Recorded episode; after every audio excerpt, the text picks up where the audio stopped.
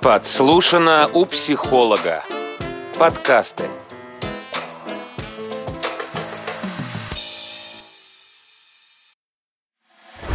Семья под колпаком.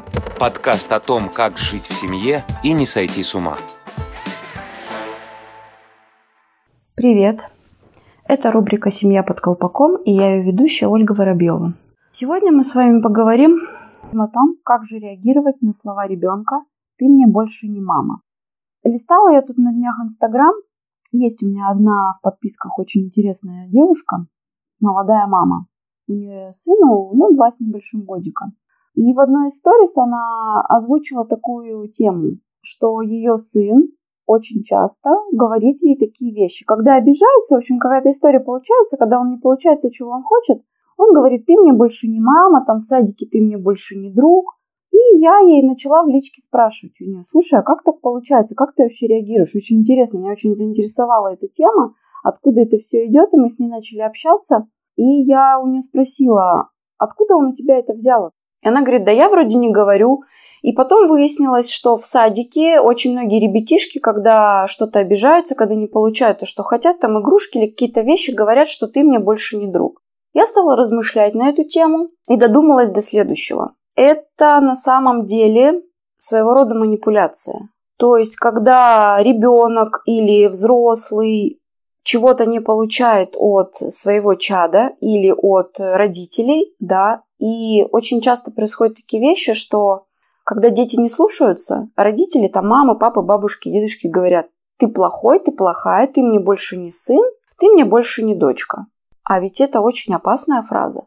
Она ведь реально очень опасная. Когда вы произносите такую фразу, что в ней скрыто? В ней скрыт следующий подтекст. Я от тебя отказываюсь. То есть, если ты будешь плохо себя вести, если ты не будешь делать так, как мне нужно, я от тебя отказываюсь. То есть, ты мне не нужен. А как часто вы задумывались над этими словами вообще? Ведь на самом деле мы произносим их порой на автомате, не задумываясь. Все, я не буду больше с тобой дружить. Есть еще такое детское выражение, я не знаю, там стишок или что-то такое, как это назвать. Ты мне больше не подружка, ты мне больше не дружок, не играй в мои игрушки, не писай в мой горшок. Это же про эту тему. И это все происходит как раз-таки от взрослых. То есть дети на самом деле, они все перенимают от своего окружения. Либо это в детском садике, да, вот как выяснилось с этой девушкой. То есть на самом деле она реально не говорит таких вещей, ну, она очень хорошая мама, я с ней давно знакома и знаю ее политику, знаю ее идеологию. Она не воспитывает ребенка удобным, она позволяет ему какие-то вещи, но и тем не менее как-то, ну, авторитет свой сохраняет, да, пытается сохранить свой авторитет. И когда начали выяснять, да, и потом выяснилось, что это в садике он слышит таких от людей, ну, видимо, от ребятишек, да, и, может быть, от воспитателей. Да, и на подобные вещи возникает резонный вопрос. Что же делать, как же реагировать родителям, да, чтобы не поступить правильно, мне не совсем нравится это слово правильно, а просто сделать так, чтобы это не послужило причиной каких-то дальнейших негативных трансформаций для ребенка, да, чтобы это не было поводом для манипуляции и не зацикливаться на этом. На самом деле в младшем возрасте, ну, лет примерно до пяти, когда дети начинают говорить, они если, например, взрослый не акцентирует на этом внимание, то у ребенка это просто проскакивает и все. Очень часто это фиксируется в памяти, фиксируется в сценарии поведения у ребенка именно благодаря тому, что взрослые уделяют чрезмерное внимание этому. Внимание может быть выражаться разными способами, в том числе и манипуляции, да? Семья под колпаком. Подкаст о том, как жить в семье и не сойти с ума. Мама, услышав такие слова, причем она абсолютно не идентифицирует поведение с чувствами. То есть на самом деле воспринимается это спокойно, да, многими из, из близких. Но тут подключается игра.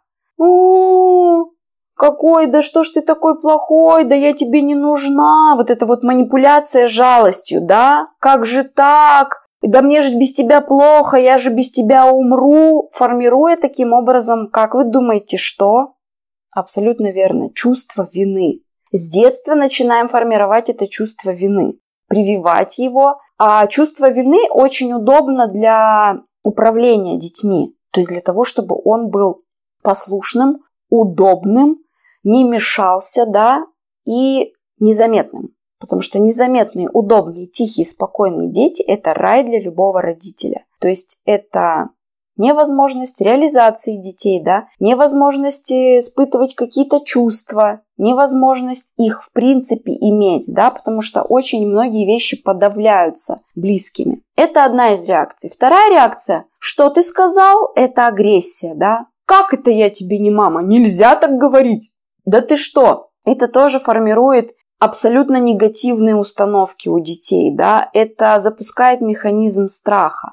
То есть, если я буду проговаривать какие-то подобные вещи, а, будет возникать реакция агрессии, и тогда ребенок зачастую принимает решение лучше молчать, то есть закрываются, и очень часто родители, там дети, когда начинают вырастать, часто родители приходят с таким запросом. Он молчит, он скрытый, он закрытый. А еще начинают в детском саду уже проявляться такие моменты. То есть дома это тихий, послушный ребенок, а в детском саду это оторви и выбрось. То есть это агрессия, это постоянные жалобы воспитателя, и все, что из этого вытекает. Вот, это то, что проявляется скрытое, да.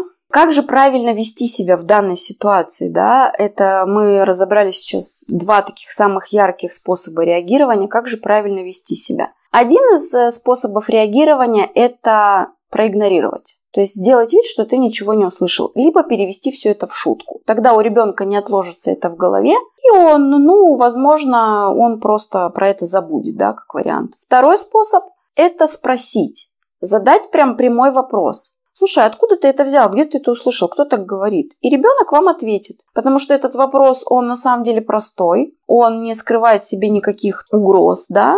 Еще существует такой аспект, да, то есть вашего реагирования на эти слова. То есть если вы реагируете вот этими манипуляциями, да, разного рода, то есть ребенок для себя решает, ага, это очень хороший способ получать желаемое, потому что существует еще третий тип реагирования, про который я не проговорила, но он не менее важный. То есть существуют такие мамочки или папочки, или бабушки, или дедушки, которые, когда слышат такие слова, и у них есть своя история, да, с отвержением и с отказом, они этого очень сильно боятся, и они начинают делать все, чтобы от ребенка подобного ничего не слышать. И тогда ребенок, уже будучи маленьким, да, существом, маленькой личностью, для себя ставит галочку большую жирную «Ага, вот этим можно получать желаемое» и начинает использовать это как инструмент для манипуляции. Все дальше и дальше э, формируя сценарную модель поведения у себя и у вас. Еще такой момент, сценарное поведение можно э, исправить до 7 лет, то есть формируется модель поведения до 7-летнего возраста. К возрасту 14 лет она полностью утверждается, и после 14 лет это уже невозможно исправить. То есть там уже человек сам может корректировать, но вы уже на это повлиять никак не сможете. Поэтому все моменты с вашими детьми можно исправить до 7 лет, в возрасте до 7 лет. Семья под колпаком. Подкаст о том, как жить в семье и не сойти с ума.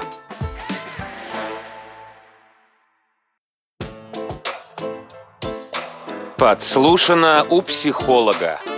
Подкасты